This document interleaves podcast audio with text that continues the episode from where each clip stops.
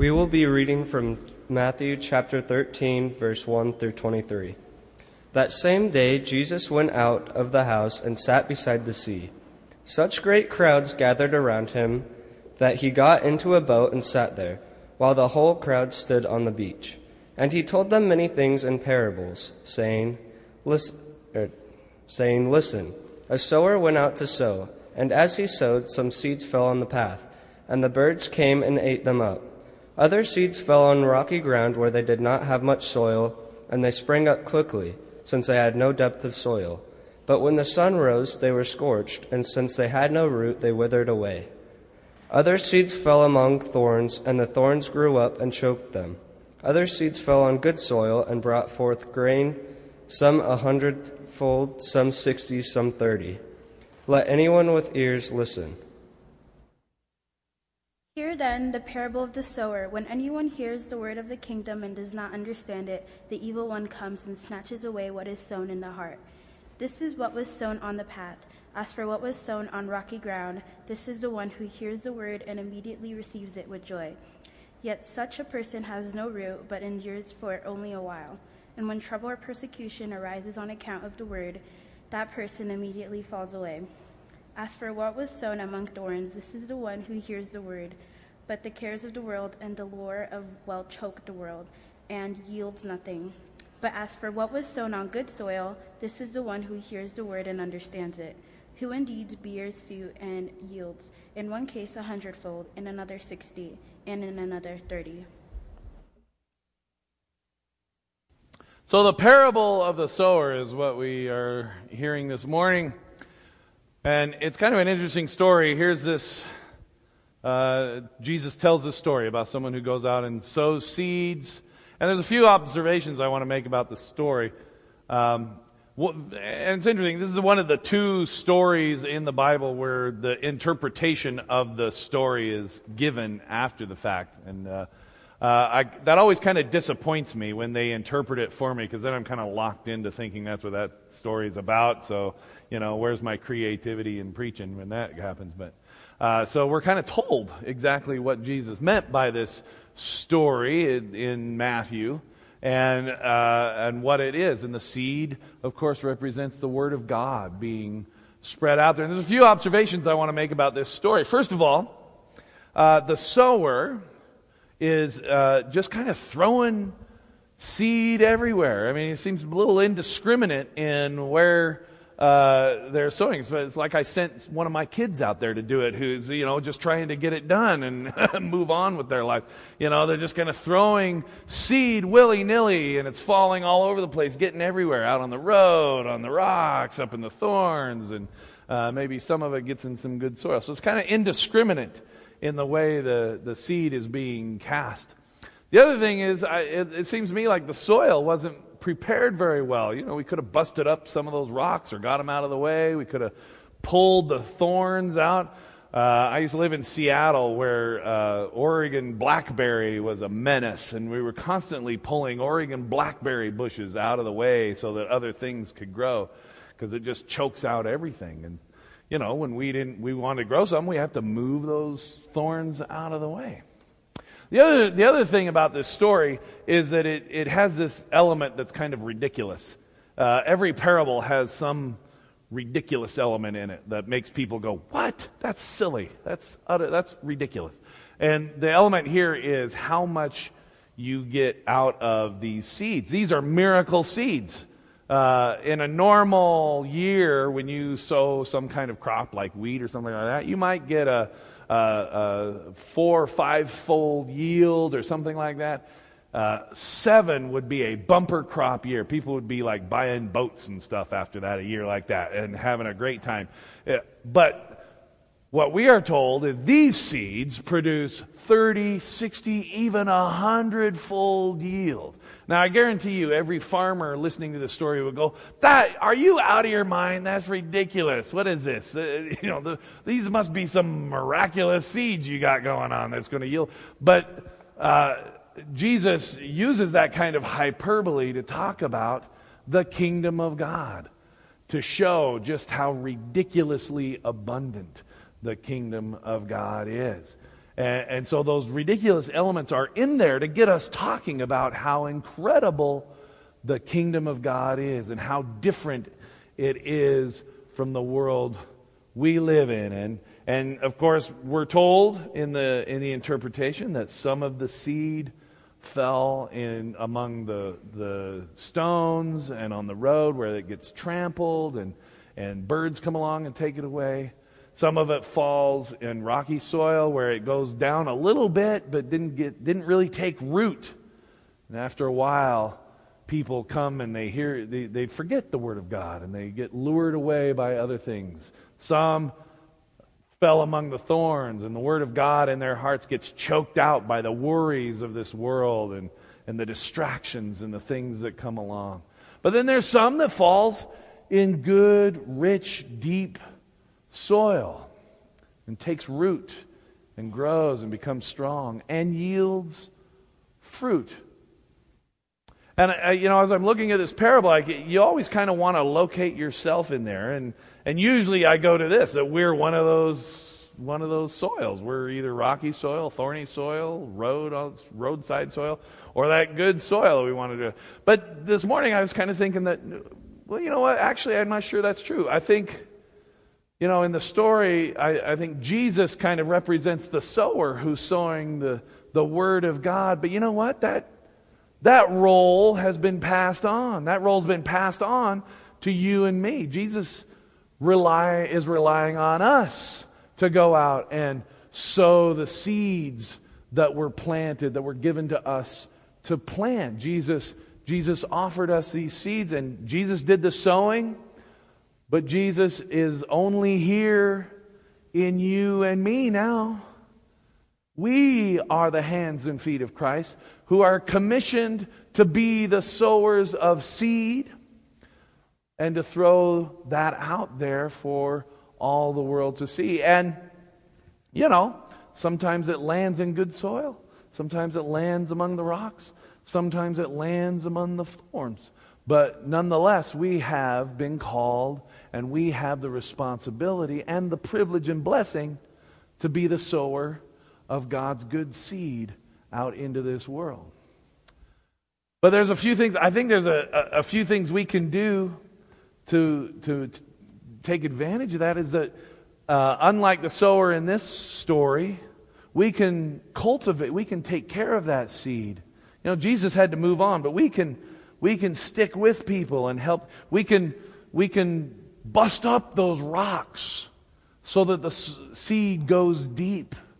You know, we can get through that rough exterior, those, those barriers that keep the seed from taking root. We can, we can be that kind of community where people come and they're able to let their guard down. One of the, one of the greatest joys of camp, uh, and I, I'm kind of letting a secret out to the young people here, but one of the things, the reason, the reason we do it for five days uh, or so is because it takes until about Wednesday for all that rough exterior, all that fronting that kids do uh, to disappear. It takes about, about Wednesday, all of that starts to disappear, and they're just a bunch of kids having fun, being who they are, being themselves. And I love watching that process, watching all the, the cares of the world just kind of fall away, and they just get to be kids again. And in that same way, we as a community, we can cultivate those relationships and invite people into this sanctuary, and into this safe community. And by the sanctuary, I don't mean this church building, I mean us as a community, us as a family. And we can give them the time it takes to bust through that rocky exterior so that the Word of God and the love of God can reach deep inside and take root. You know, in the same way, we can, we can start pulling those blackberry bushes out and start hauling some of that stuff out of there so that uh, the sunlight can get to the, the seed to grow and so it doesn't get choked out by the worries and the frets and the, the burdens of this world. We can be a community where we, we lift each other up in prayer and we hold each other in support and we love each other through the rough times and all of the difficulties. One of my biggest fears about being a pastor in a community of this size is people just kind of falling through the cracks and, and we're and missing out on. Sometimes we don't always see people's pain, but we can and are a community where people can come and get through their struggles and remove, we can help remove those thorns by being a place of love and support by being a community that prays together for people in, in their time of need, by being a community that shows up when we, people need to be there. That's how we remove some of those thorns, and pretty soon the sunlight causes those seeds to grow and, and rise above that thorny ground. We can protect people this community ought to be a safe place from the, the birds who come and steal away the heart of God from us. We can be a place that protects people from the ugliness and the, and the hurtfulness that is out there.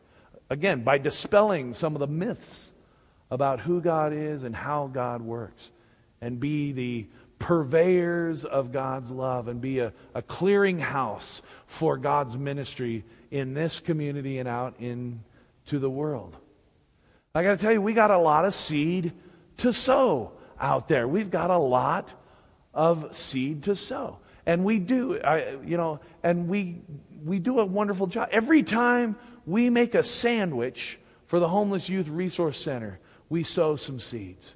Every time we uh, go, donate uh, goods to the uh, Ur- Crossroads Urban Center, we sow some seeds of love. Every time we go visit a shut in with our bags and our ministry, and we, we give them our, their goodie bags and we give them a little bit of our time and our love, we sow some seeds uh, of God's love out there. Every time we are out in the community act, uh, uh, um, advocating for the poor and standing up for the poor, we are sowing the seeds of love. Every time we hand out one of our those bags filled with uh, uh, toiletries and whatnot to homeless people on the street, we sow seeds of love. Every time we offer up prayers on behalf of someone in our community who is hurting or needs that extra touch, we are sowing seeds of love.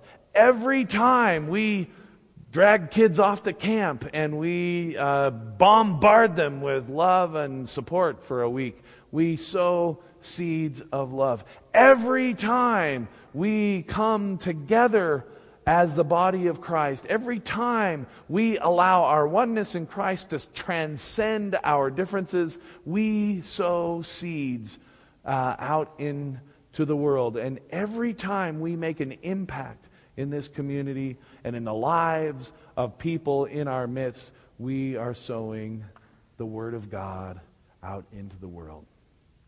And we have yet seeds to do. And it, we're, we're only hemmed in by our own imagination. I challenge us to think big about how we can sow these seeds of God's word and God's love out into this hurt and broken world. I don't know what that looks like, but I challenge us to look around. How is it that we can imagine, if you will, families with children coming and being a part of our community and taking advantage of the wonderful children's programming we have out here. What would it mean for us? what kind of seeds do we need to cast out there to invite families who do, so desperately need what we have to come into our midst? Imagine ministries that reach out beyond our walls that touch just the people right in our midst. I mean, look around us. Sarah Daft home is right next door. When was the last time we set foot in there? I guess in December when we, when we went and sang carols, sowing a little seeds out there. But we got this wonderful space next door and people who need our love. What about East High? How are we reaching out to East High? Maybe it's, maybe it's a matter of even just letting know that, to the teachers and administrators over there that we're praying for them and we're sowing a few seeds around here. It doesn't have to be complicated, but let us all, I challenge us all to look around and say, what are we going to do with these seeds that I have, the bags full of seeds that we have in our midst? Because we have been blessed by the Word of God. Amen?